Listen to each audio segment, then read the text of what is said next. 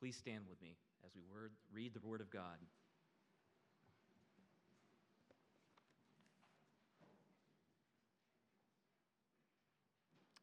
Our sermon scripture is given to us this morning from John 14 and John 16.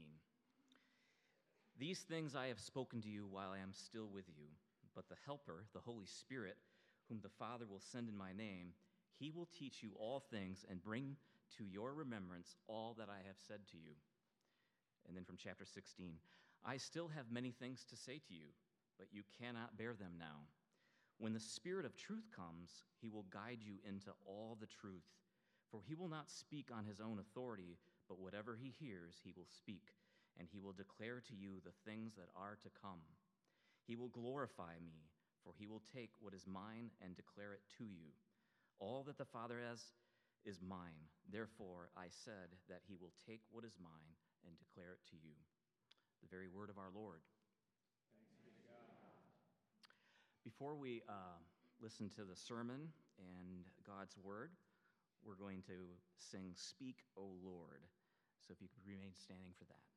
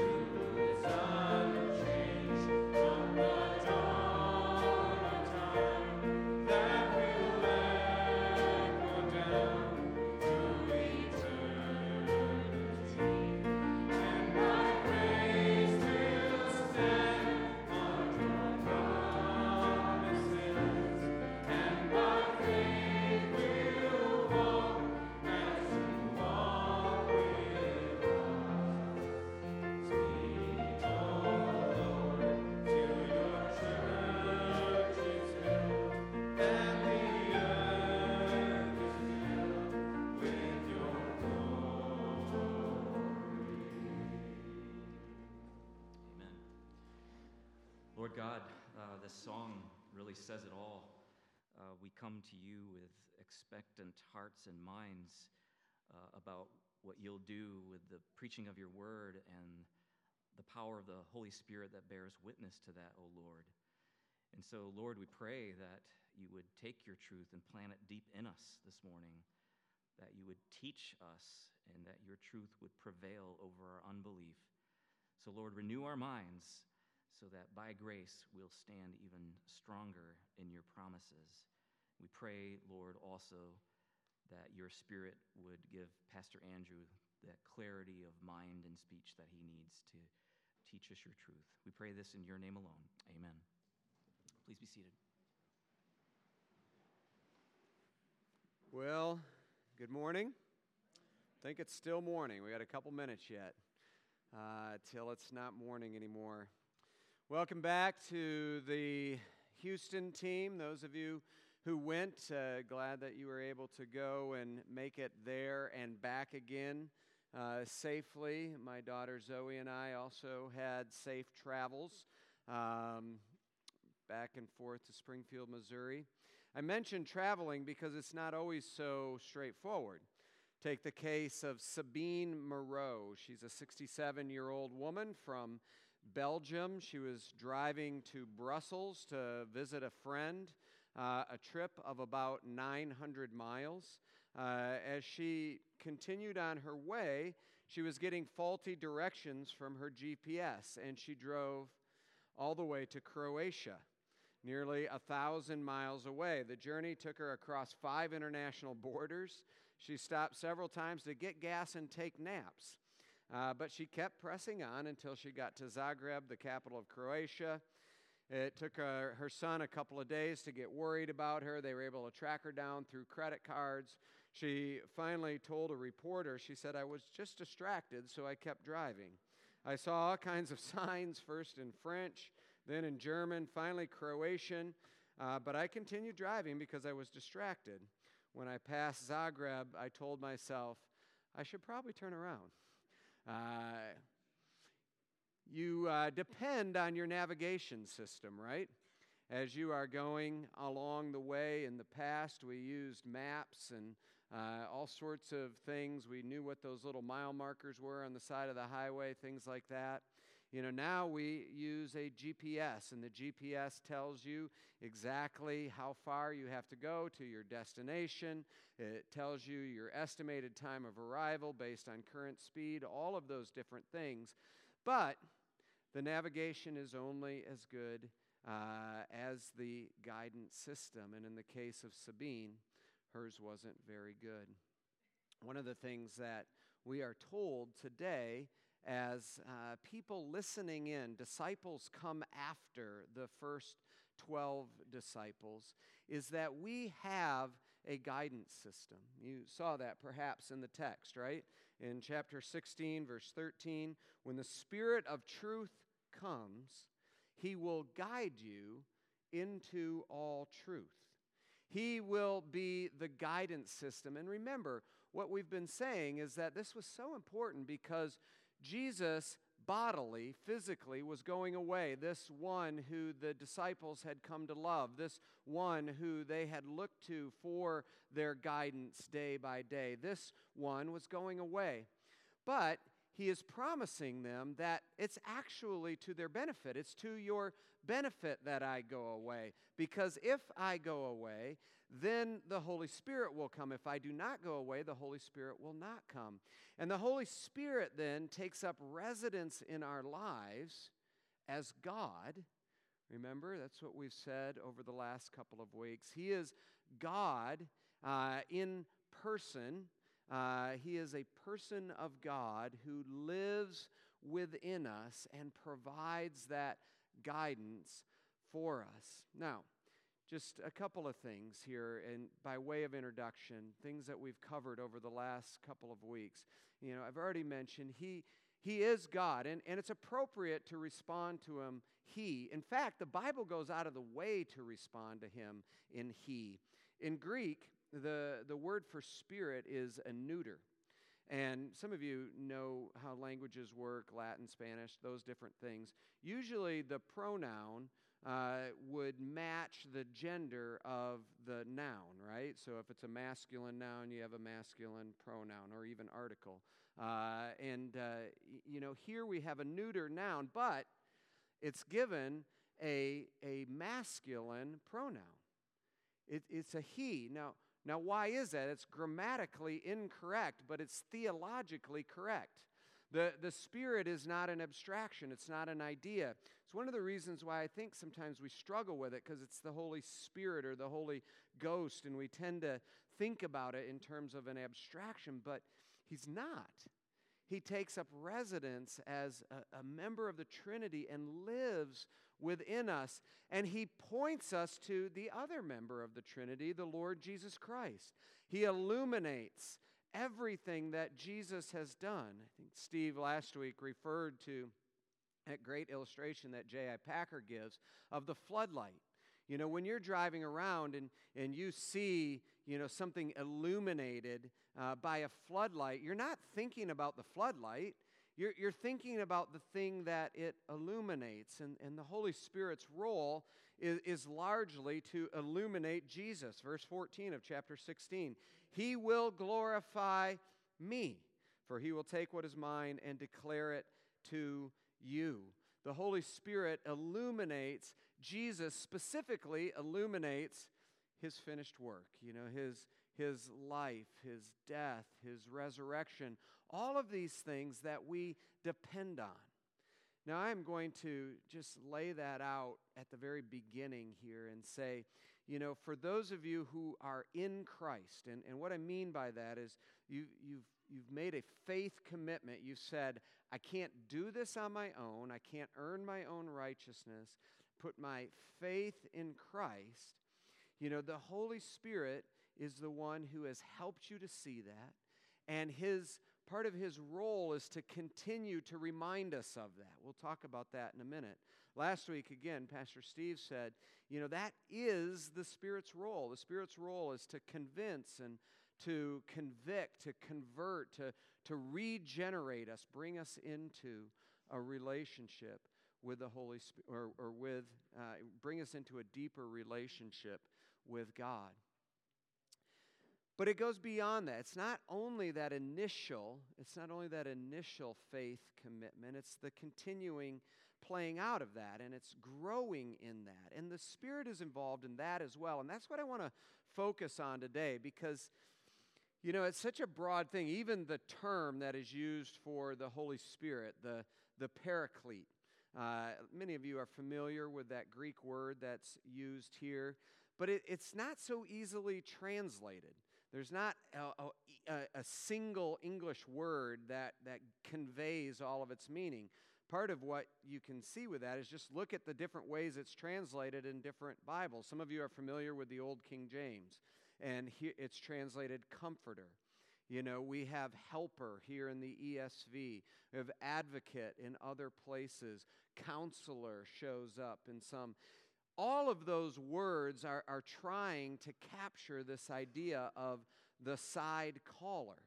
Uh, the literally paraclete, side caller, uh, the one who comes beside and who ministers to those testifying about the grace of Christ. And I want to just ask two questions of that today. This is points two and three.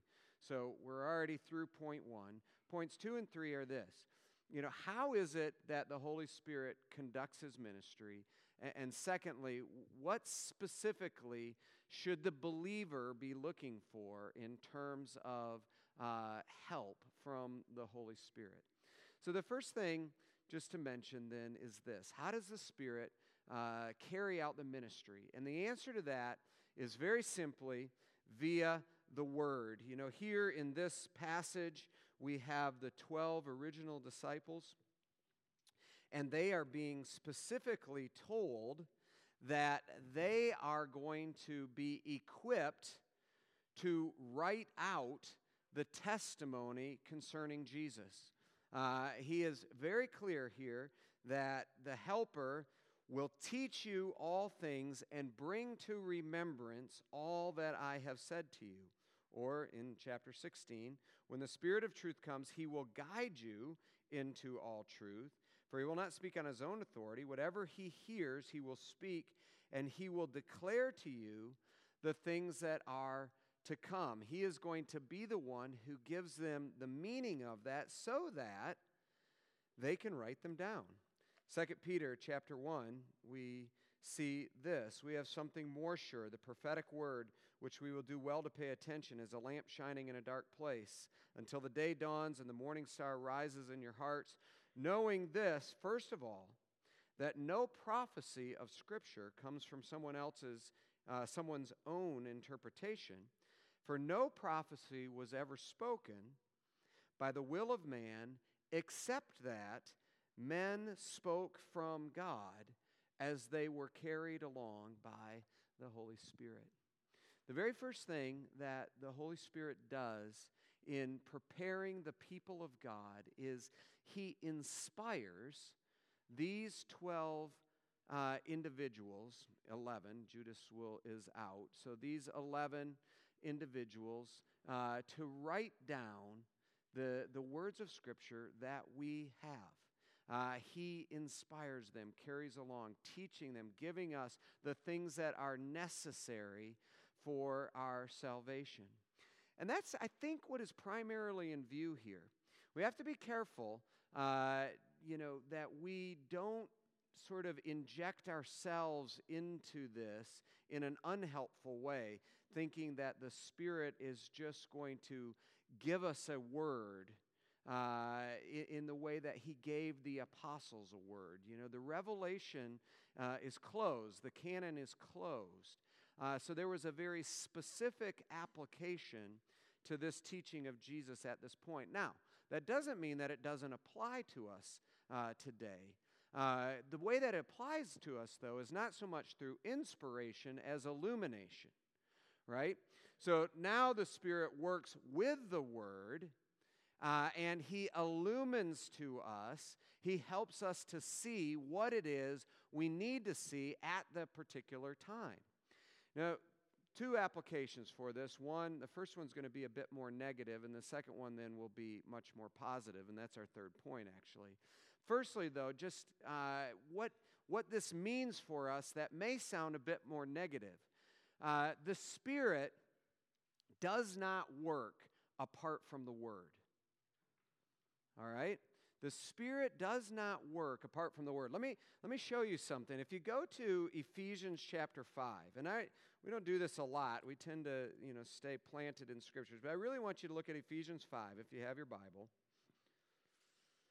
In Ephesians 5, uh, it says this Don't get drunk with wine, for that is debauchery, but be filled with the Spirit, or let the Spirit dwell in you richly, addressing one another in psalms, hymns, and spiritual songs, singing and making melody to the Lord with all your heart, giving thanks always for everything to God the Father in the name of our Lord Jesus Christ, submitting to one another uh, out of reverence for Christ. All right, you see that?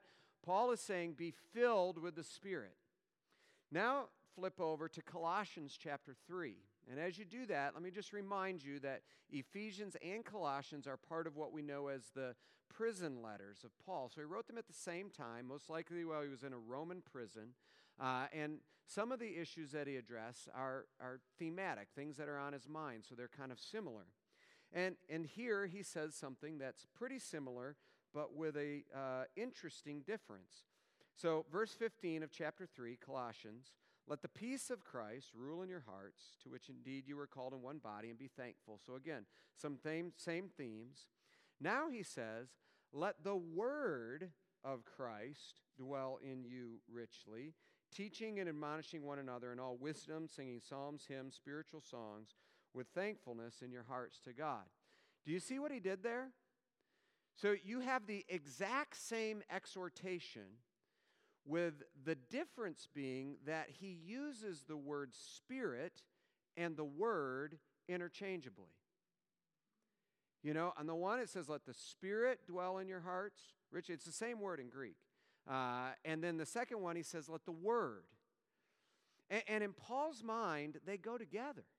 They're, they're inseparable. The Spirit does not work apart from the Word. Let me give you an example of, of what I mean by that. You know, oftentimes in our life, we will justify an action or a belief, sometimes in a relationship, maybe uh, you know an illicit relationship or an affair uh, maybe it's a lifestyle maybe it's a business decision we will we will convince ourselves maybe even spiritualize it and say you know what? I've prayed about it. I really feel like the spirit is giving me permission to go forward in this direction. The problem with that is it's exactly contrary to the word. And, and, what we need to understand is that the Spirit works in concert with the Word. The, the Spirit does not work opposite the Word. So if you believe that you are getting spiritual insight and it's opposite of what the Word says, or it's not in accordance with the Word, then I can guarantee you that you are not getting spiritual insight, at least not from the Holy Spirit, right?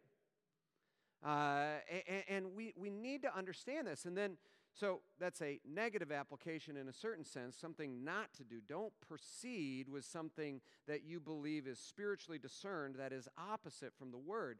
But, you know, here's the positive side of that is you have the word.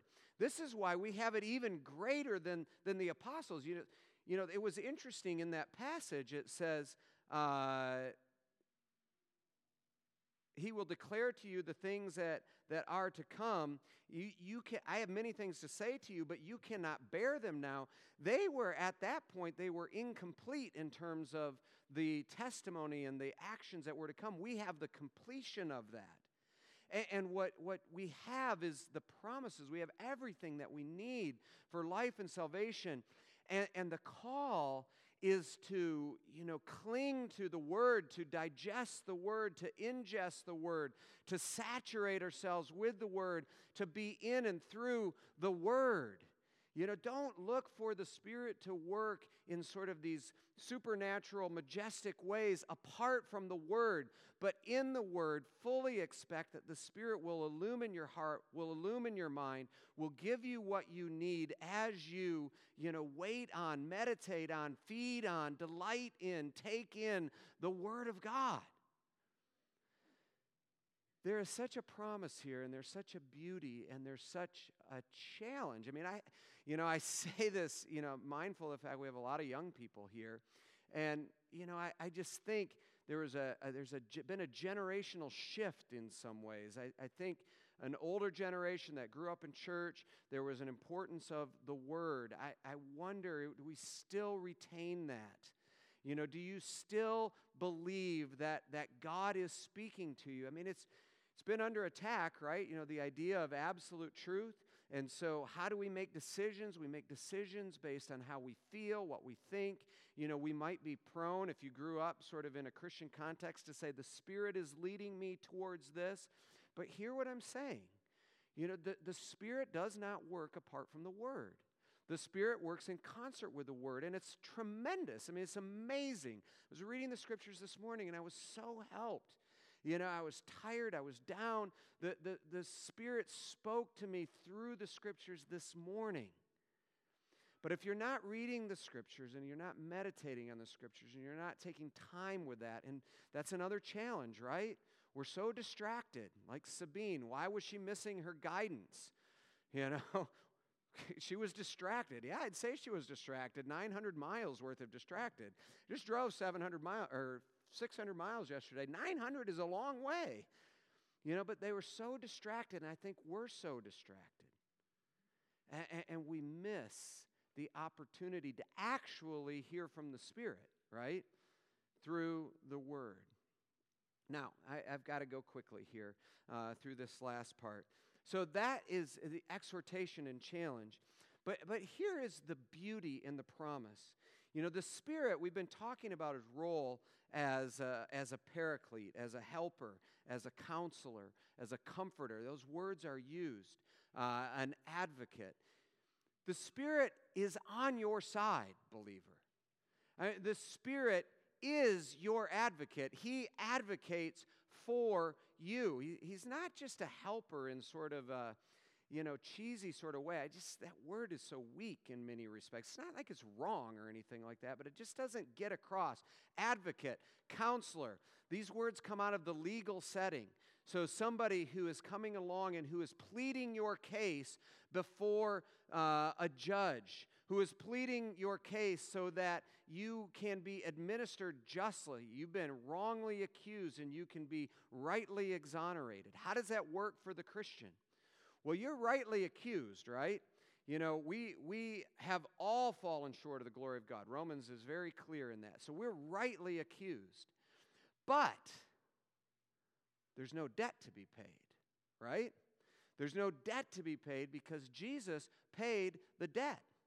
And, so, if we are before the throne and somebody is accusing us, whether it is Satan, who is the accuser of the brethren, or whether it is our own hearts, if we're before the throne and we are being accused, the advocate stands up and says, No, no, no, no.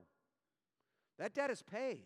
There is no double jeopardy in this system. He is clear, she is clean. Why? Because Jesus paid it all. And justice demands that this person be exonerated. Now, I emphasize that because sometimes we think that as believers we are recipients of the mercy of God, and we are. But I also want you to understand that you stand cleansed before God because of His justice. And that is something that is amazing. I mean, that you are right before God because He is just and he will not punish in you what he has already punished in Christ. And so we have that freedom, and the Spirit is our advocate. He pleads for us before the Father. He takes the groans that we can't even decipher in ourselves uh, 2 Corinthians 2 talks about, and he translates them. We see that in Romans chapter 8. The Spirit testifies, he bears witness with our spirit that we are sons and daughters of the living God. And sometimes, honestly, the, the, the court where it is so difficult is our own hearts right? Because that is where Satan comes in and he would accuse us and he would say, Brother, sister, what, what are you even thinking being a child of God? You can't be a child of God. You've done this and that, and you've messed up your life in this way and that way. There's no way you can be a child of God. But that's where the Spirit not only testifies before the throne, but testifies in our hearts. That we are sons and daughters. He bears witness. Again, see, notice that legal, that legal language. He bears witness that we are the sons of God. And this is a great comfort to us, right? He brings to our remembrance uh, John Owen, who writes on the Holy Spirit, I quoted him a couple of weeks ago. He says, Listen, in and of ourselves, we are unable to make use of the promises that are given to us in the Word for our own consolation. The Spirit, therefore, recovers them upon our minds in full strength and vigor. Do you love that? You know, I, and it's so true. I mean, day by day, moment by moment, I forget I am unable to make use of the promises of God that are in Scripture. But the Spirit recovers them upon my frail, fleeting, forgetful mind. And He helps me to know that I am a son of God that I have the love of the Father. I am reminded of the glory that He is preparing for me. I am given a sense of comfort and reliance upon God that I could never have apart from this ministry of comfort that the Holy Spirit gives to me. Brothers and sisters, what guidance system are you leaning into? You know, are you trusting your own sense of right and wrong? Are you trusting your heart? Are you trusting your own sort of deciphering of the Spirit's movements within your hearts? Or are you taking the Word in all of its richness and all of its beauty? Are you going before the Lord humbly saying, I, I know that in you, there is truth here, and it's for me. Because you have shown me how much you love me, right? We're going to come to the table. He's shown us how much He loves us. And He says, I will not leave you alone. but I will come to you and give you another comforter, another advocate, another helper, another counselor who will be with you to the end of the age. Let's pray. Lord, we thank you for the promises of your word, which are yes and amen in Christ. We pray now that you would continue just to, to excavate our hearts and our souls and to connect us to these uh, true and precious promises that are in your word. And Father, we would pray this morning. There's just so many that are trusting in their own interpretation of life and making meaning out of their own uh, inclinations. Father, I pray that they would see that your word is life. And it is only as we make ourselves a slave to you that we find that we're really and truly free. Father, this is our prayer. Meet us, we pray, as we sing now, as we come to your table. Pray this in Jesus' name. Amen.